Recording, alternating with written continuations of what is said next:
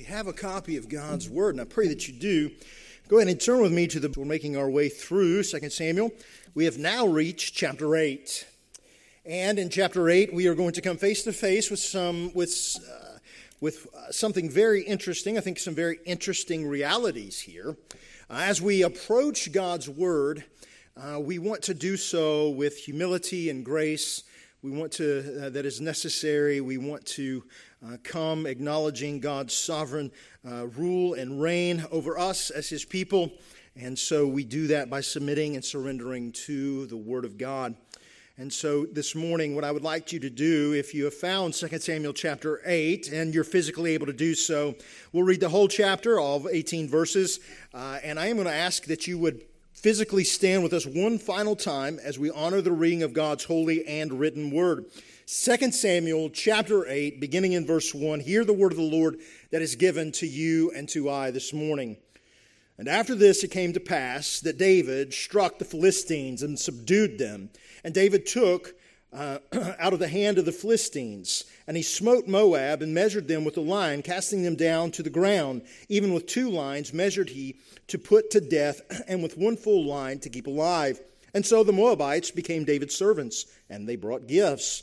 David struck also Hadadezer, the son of Rehob, king of Zobah, as, went, as he went to recover his border at the river of the Euphrates. And David took from him a thousand chariots and seven hundred horsemen and twenty thousand footmen. And David um, hamstrung all of the chariot horses, but reserved of them for a hundred chariots. And when the Syrians of Damascus came to, uh, came to help Hadadezer, king of Zobah, David slew of the, Assyr- of the Syrians two and twenty thousand men. Then David put garrisons in Syria of Damascus, and the Syrians became servants to David and brought gifts, and the Lord preserved David wherever he went. And David took the shields of gold that were on the servants that were on the servants of Hadadezer and brought them to Jerusalem, and from Betah and from uh, Berothai, cities of Hadadezer, king of King David took exceedingly much brass when Toi, came of, king of Hamath, heard that David had struck all the hosts of Hadadezer. Then Toi came, sent to Joram, son, his son, to King David to salute him.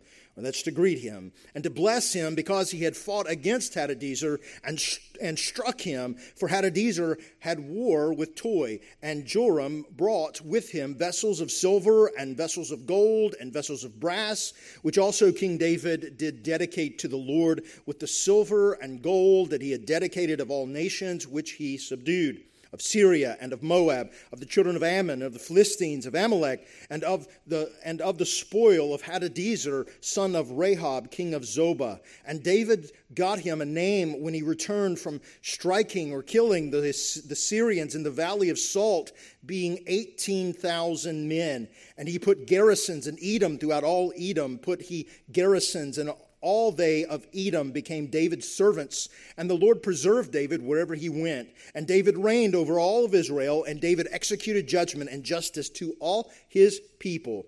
And Joab, the son of Zeruiah, was of the host, that's of the army. And Jehoshaphat, the son of Ahilud, was recorder. And Zadok, the son of Ahitub, and Ahimelech, the son of uh, Abiathar, were the priests. And Seraiah was the scribe. And Benaiah, the son of Jehoiada, was over both the Cherethites and the Pelethites. And David's sons were chief rulers. Let's pray. Father, we thank you for your grace that we see even in the text this morning. We pray for your grace. We pray for your wisdom. We pray for the power of your Spirit to enable us, to guide us in your word. We pray in Christ's name. Amen and amen. Thank you. You can be seated. Think about all the joyous songs that we sing. Think of all the, all the songs that are in our, our hymnal, right? Think of all the, the joyful songs that we sing as Christians about the victory of God. Let me give you a couple examples, if, if, if you will. The first example that I just simply want to point you to is uh, Hail uh, to the Lord's Anointed. Uh, or joy to the world, right? uh, and, and others, right? So um, in the song, Hail to the Lord's Anointed, we sing, Hail to the Lord's Anointed, great David's greater son, hail in the time appointed, his reign on earth begun. He comes to break oppression, to set the captives free, to take away transgression, and to rule in equity.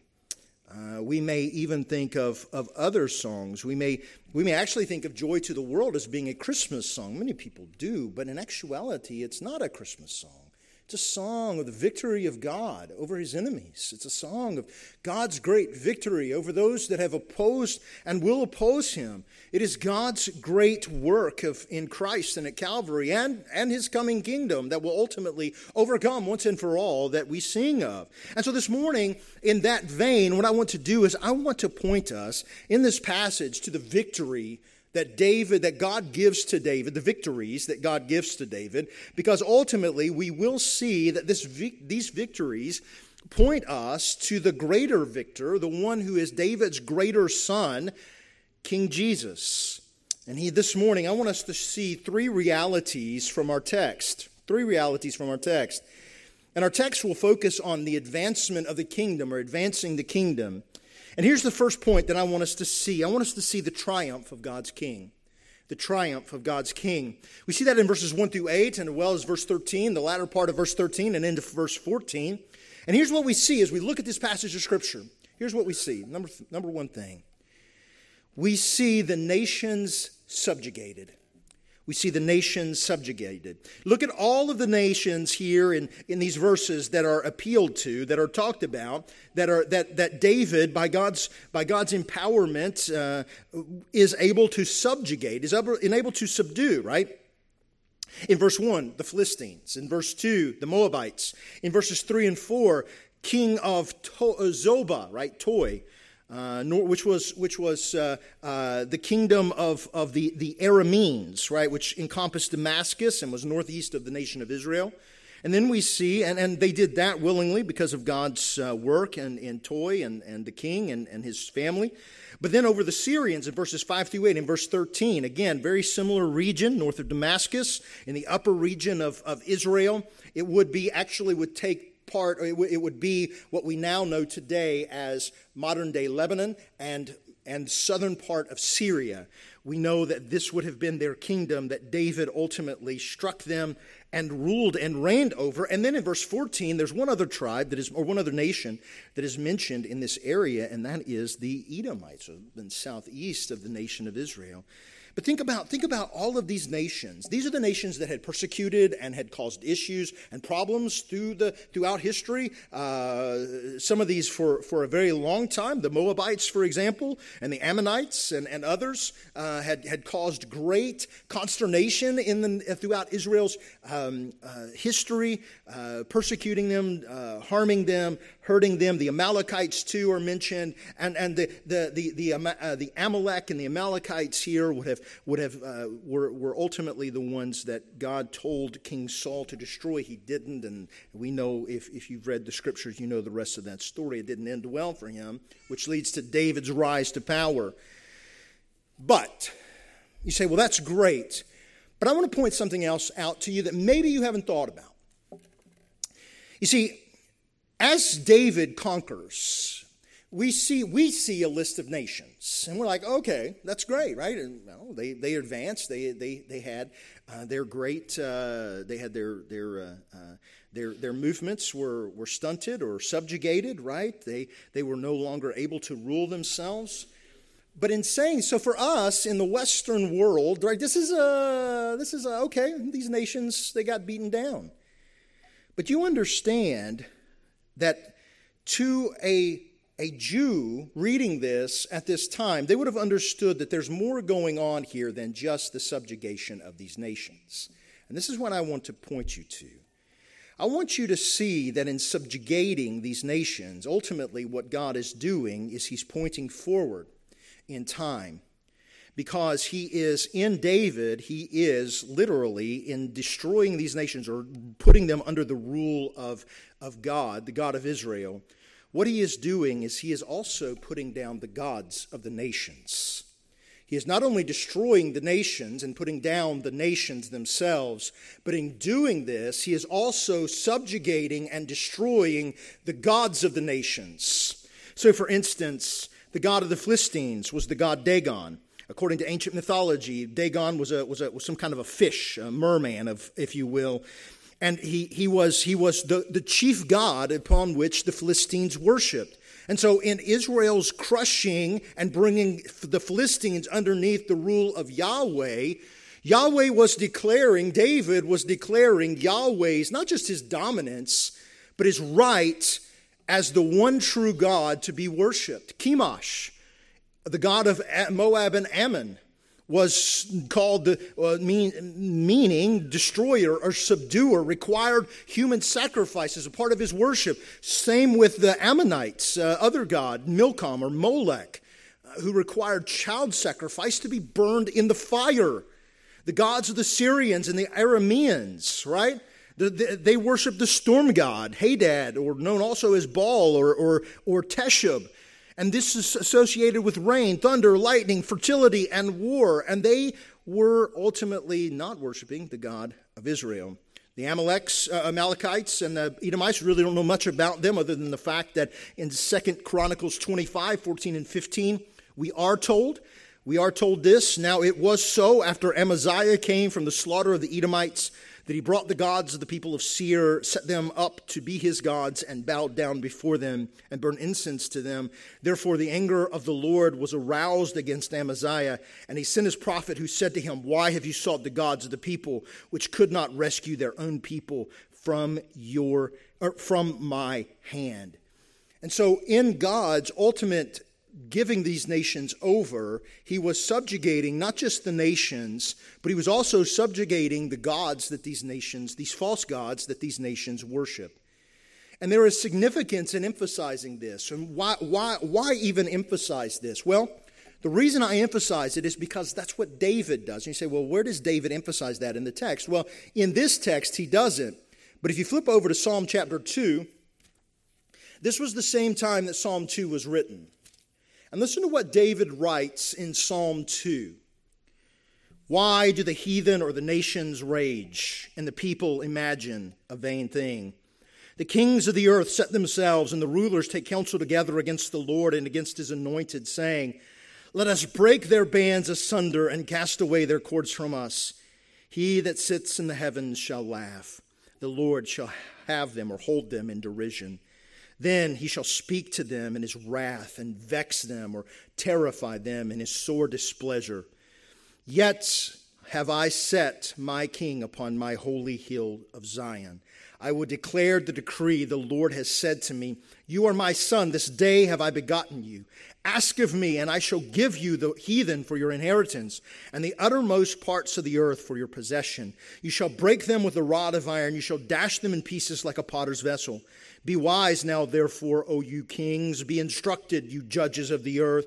Serve the Lord with fear and rejoice with trembling. Kiss the Son, lest he be angry, and you perish from the way, when his wrath is kindled but a little. Blessed are all they that put their trust in him. David wrote this psalm in this, around this same time. David fully understands and instructs the nations what's happening. That God is declaring his absolute right of worship that the gods of the nations are false gods and they are not worthy to be worshiped, but he alone, as the God of, of all heaven and earth, has the right, the absolute unsurpassing right to be worshiped. He is the one who is absolutely to be praised and glorified and worshiped because he alone is the Lord Almighty. We say, well, now, but, but now, wait a minute, Pastor. Psalm 2 points us to Jesus. Most certainly, it ultimately does. It ultimately does. The, the, the, remote fulfillment, the long vision fulfillment is Jesus. Ultimately is pointing us to the Messiah, the one who has ultimately done his work at the, in, his, in the cross and his resurrection. But in the, in, the, in the specific time that David was writing this, the proximate fulfillment is this passage. It is David. David has fulfilled this passage in the short term, in the in the proximate, the immediate fulfillment. David has fulfilled this by God bringing the nations and subjugating them, But yes, ultimately it does point us to Christ. And yes, ultimately it does point us to the, to the remote fulfillment, the, the, the long term fulfillment, which is that Jesus Christ will ultimately subjugate the nations. He will ultimately destroy the nations and bring them under his feet once and for all. And there is a greater spiritual work that is at work here, right? And, and I, think, I think we have to see this that, that, that it is sometimes stated that, that warfare in the Old Testament is physical, whereas warfare in the New Testament, well, that's, that's sort of just spiritual. But the thing that I think we often forget about is that warfare in the Old Testament was not just a physical reality. It was a physical reality, but it was also very much a spiritual reality as well. God was subjugating not just the nations, but showing their gods to be worthless and showing them that they are not worthy to be worshiped because they're not true gods. They're not, there are no gods at all. They are, they are demons that are being worshiped as gods. And in reality is we can't miss the reality that Paul gives us in Ephesians chapter 6, which is this that there are still spiritual forces at work, though they have been defeated in Christ in Colossians chapter 2, as we'll see in just a few moments. But there are still there is still cosmic warfare that occurs in the spiritual realm and is behind the, the, the movement even among the nations in this day.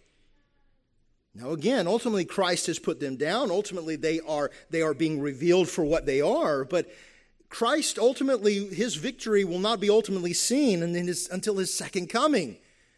We know it, we feel it, we experience it, we know it to be fact, but we await that day in which the nations themselves and the, the gods that they worship are ultimately, once and for all, put down underneath the feet of Christ. And so God tells us over and over and over again that there's more than meets the eye, right? You grew up in the 80s, Transformers, right? More than meets. Well, there's, that's true, right? There's more than meets the eye. There is more than meets the eye going on here. And in our passage, because of Psalm 2, we see David's conquest representing a greater, more specific reality and that is ultimately, it does point us to Christ. Ultimately, it does show us Jesus. Ultimately, it does point us to King Jesus and say, He is the ultimate fulfillment of this. He has already put the nations down, though, though it's not been fully yet seen, right? The already but not yet, right? The, the already reality but not yet quite revealed for us, right? The already but not yet, right? Christ is already conquered, but we're still waiting for that ultimate day in which Christ puts down all the nations once and for all. And so we see this reality God conquering the nations and their so called gods, something that he ultimately accomplishes through Christ. And I want to point you to Colossians chapter 2, verses 13 to 15. Paul makes this exact point.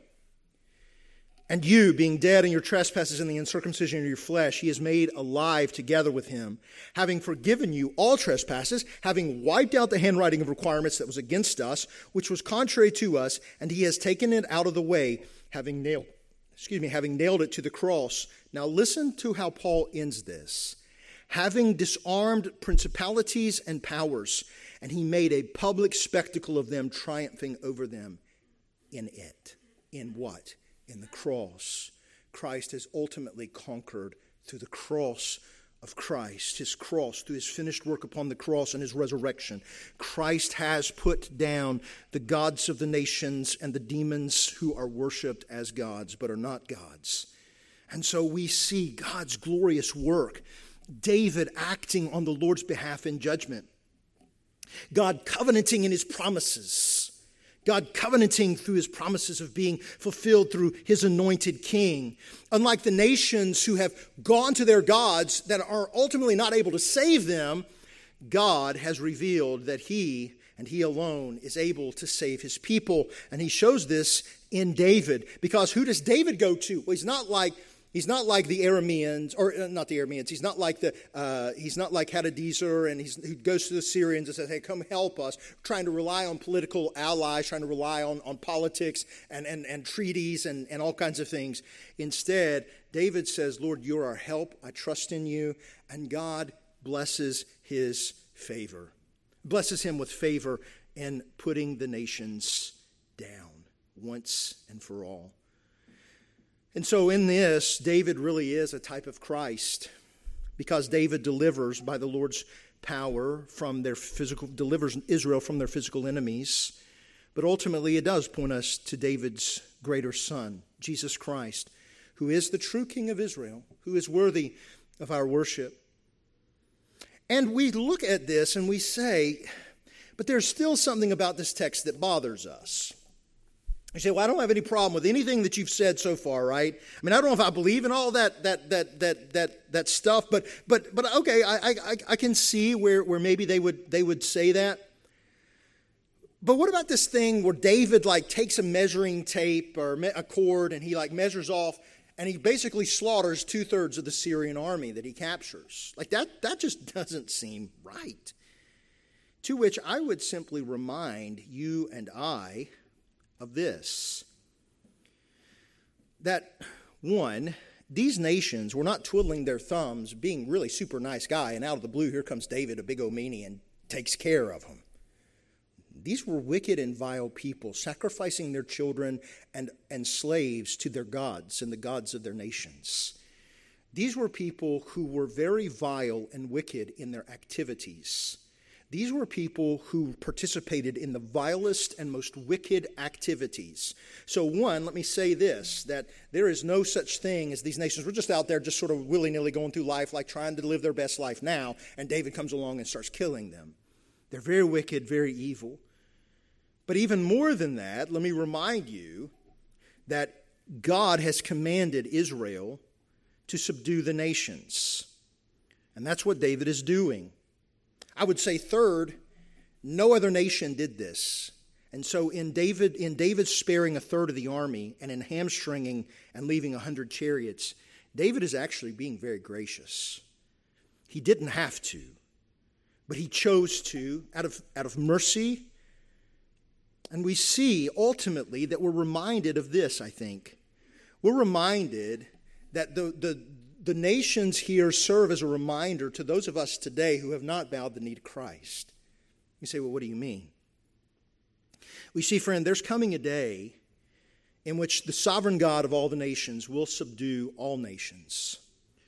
And when he comes, every knee will bow and every tongue will confess that Jesus Christ is Lord to the glory of God the Father. Paul tells us in Philippians chapter 2. That means that every human institution will bow the knee governments and businesses, churches, schools, you name it. They're all subject to God's authority. Every human being will be subjected to God's authority. And friend, let me, let me just be honest with you. Christ commands you this day to bow the knee to him in faith. He commands you this day because on the day in which he returns, you will not find grace, you will find wrath wrath for your sin, wrath for your rebellion, wrath for your wickedness. Only in Christ and taking refuge in Christ can you find that God's wrath has been changed to love for you. And so he calls you this day, if you hear his voice, to come to faith in the Lord Jesus Christ, repenting of your sins, trusting and looking to the work of Christ and not your own self righteous good works. Secondly, though, there's a second reality here I want to point us to in verses 9 through 13, and it's simply this the exaltation of God's king, the exaltation of God's king. Notice the, notice the honor that's given to David. And it's very interesting. It's come from a very interesting place. Toi, or some of your translations may have two, T O U, right? Toi or two, right? King of Hamath. And so we know that this man saw everything else going on around him, and he said, mm, David is going to take it all. And he bowed his knee to King David quickly, giving honor to David, offering God his, his treasures, gave him great amounts of treasures. But in the nation's plunder, notice this too. The nations are plundered in David's destruction of them, in David's subjugation of them. The nations pay tribute to David whether willingly or unwillingly. But notice this how is the temple built? How is the temple built? Well, later on in Second Chronicles and in Kings and Chronicles, you actually find out that it was from the nations that have been plundered the Lord blessed and built his temple. You say, well, now wait a minute. What, what does that have to do with anything? Well, it has everything to do with what God has proclaimed to us in Christ. You see, we still think, I think today, we still think of, of, of, this is not really happening. And in the sense that we pick up arms, and obviously we're, you know, we're not living under a theocracy, right? The United States is not a theocracy, right? We're not living in a theocracy. We're not the, we're not the people of God, right? But we, uh, the nation, right, we haven't taken Israel's place. But I, I will say this, but God still plunders the nations. You say, what? What do you mean God still plunders the nations?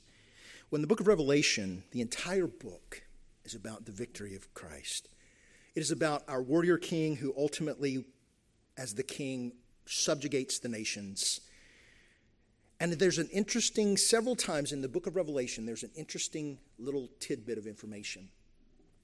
John says, And I looked, and behold, a massive sea of people from every tribe, tongue, and people. You see, God still plunders the nations through the gospel. God plunders his people from among the nations that he has sovereignly bought by the blood of Christ. He, through the preaching of the gospel, plunders the nations. And the nations will pay tribute one day to, his king, to this king and to his kingdom. The gospel subjugates nations. The gospel plunders nations. The gospel subjugates nations. And the temple that God now builds is not a physical temple. It's not a temple made with hands, we're told. But it's us who are in Christ. We are the temple of God being built and God and David in this sense in his exaltation points us ultimately to Christ because it is because of the peace and the, the opportunity for the temple is given for David to build the temple. Through the plundered wealth of the nations, the temple is ultimately being able to, is able to be built, and because of Christ and the plundering that he has done, right, in the strong man, of the strong man and among the nations, Christ has built himself and is building himself a temple. But here's a third reality for us, and that's simply this the blessing of God's king. It's found in verses 15 through 18. Now, notice real quick here in the text, in verses 15 through 18, there are two things that David does, and it says he does well. One is he, he produces righteousness, and the second thing that he does is he produces justice. You say, well, he's doing that for his, for, for his people. Yes, yes, obviously he is. But in subjugating the nations, he's also doing that among the nations. He is bringing the nations underneath the authority and the rule of Yahweh, the God of Israel. He is the one that is doing this. As a matter of fact, in verses 15 through 18, listen to what the text says here. It says, And David reigned over all Israel, and David executed judgment and justice to all his people.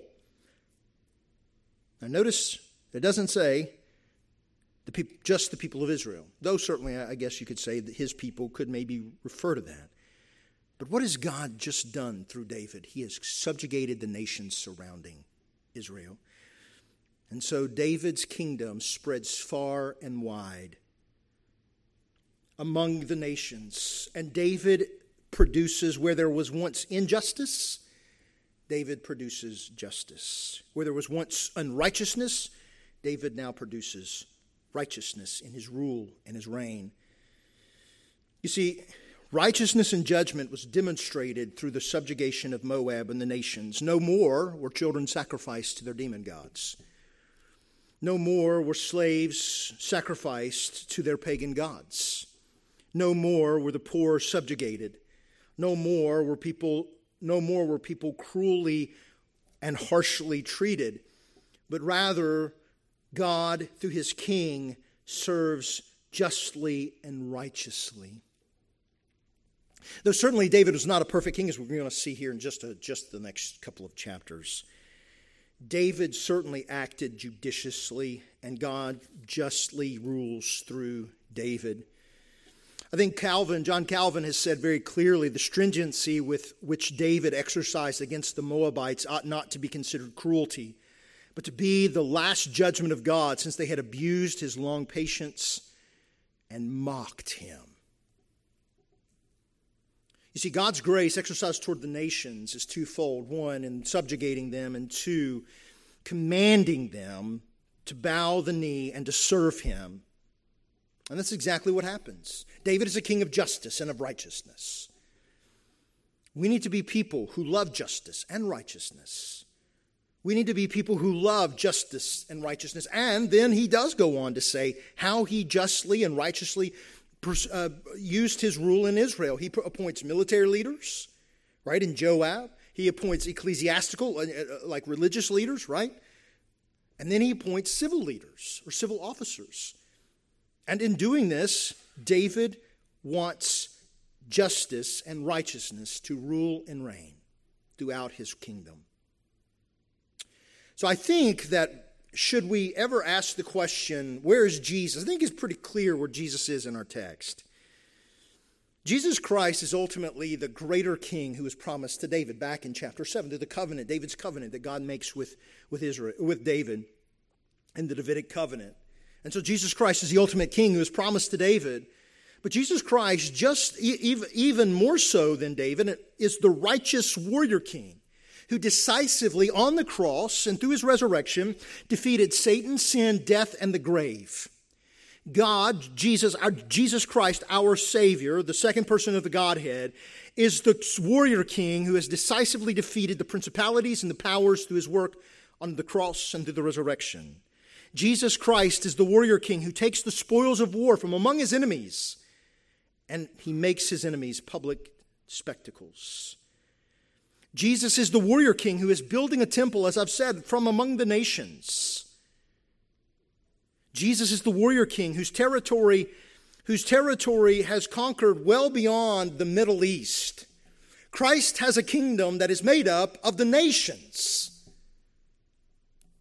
Those whom he has plundered from every tribe and tongue and people. It's not just a Middle Eastern national theocracy, it is now a worldwide movement. And ultimately, then, Revelation points us to the reality that one day Jesus is going to return.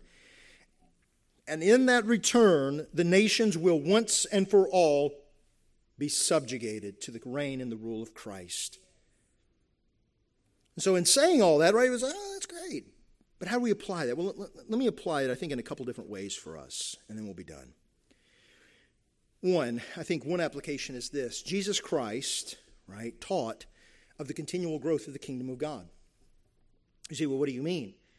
Well, in Matthew chapter 13, verses 31 and 32, listen to what it says here. Another parable he put forth to them, saying, The kingdom of heaven is like a mustard seed which a man took and sowed in his field which indeed is the least of all the seeds, but when it is grown, it is greater than the herbs and becomes a tree, so that the birds of the air come and nest in its branches. Another parable he spoke to them the kingdom of heaven is like leaven.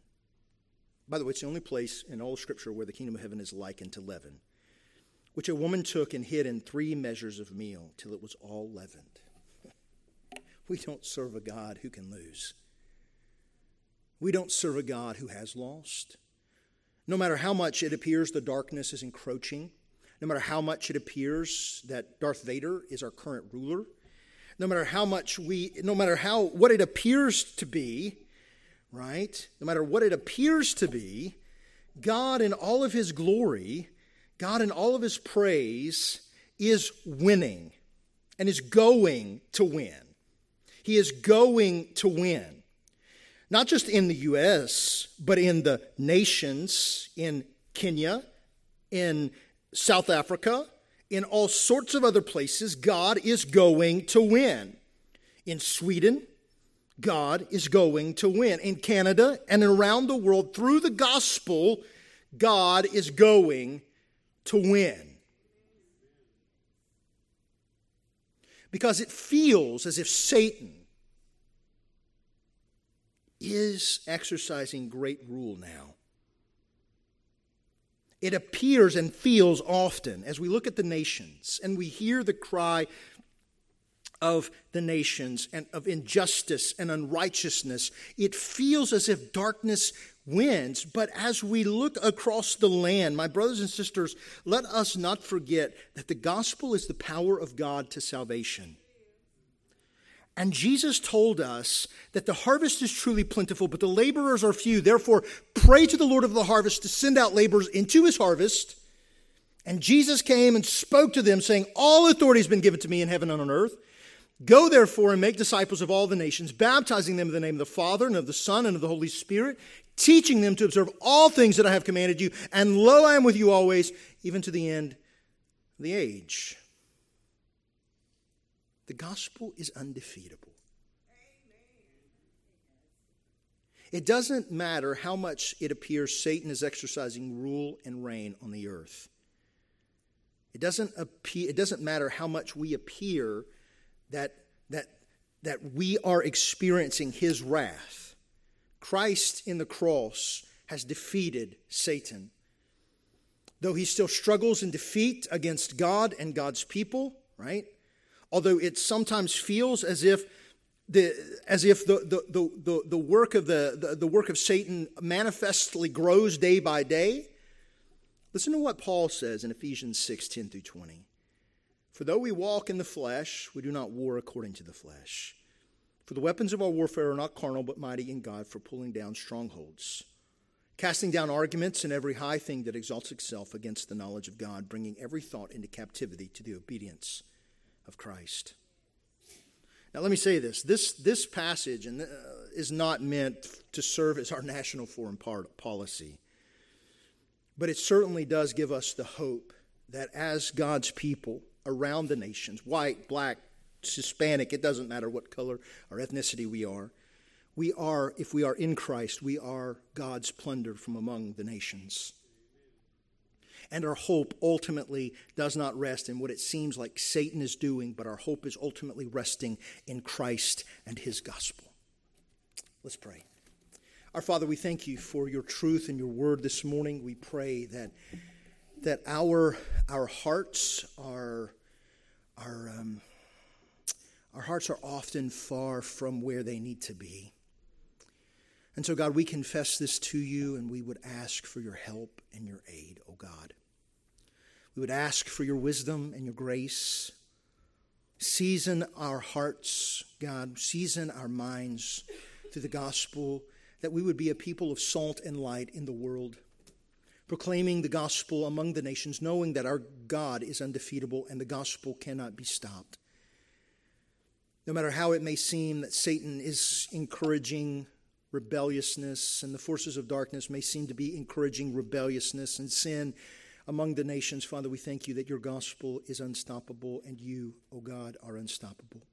So help us to preach the gospel. Help us to be faithful to preach King Jesus and we pray that you would do as you have promised to subjugate the nations through the gospel preaching. We pray in Jesus' name.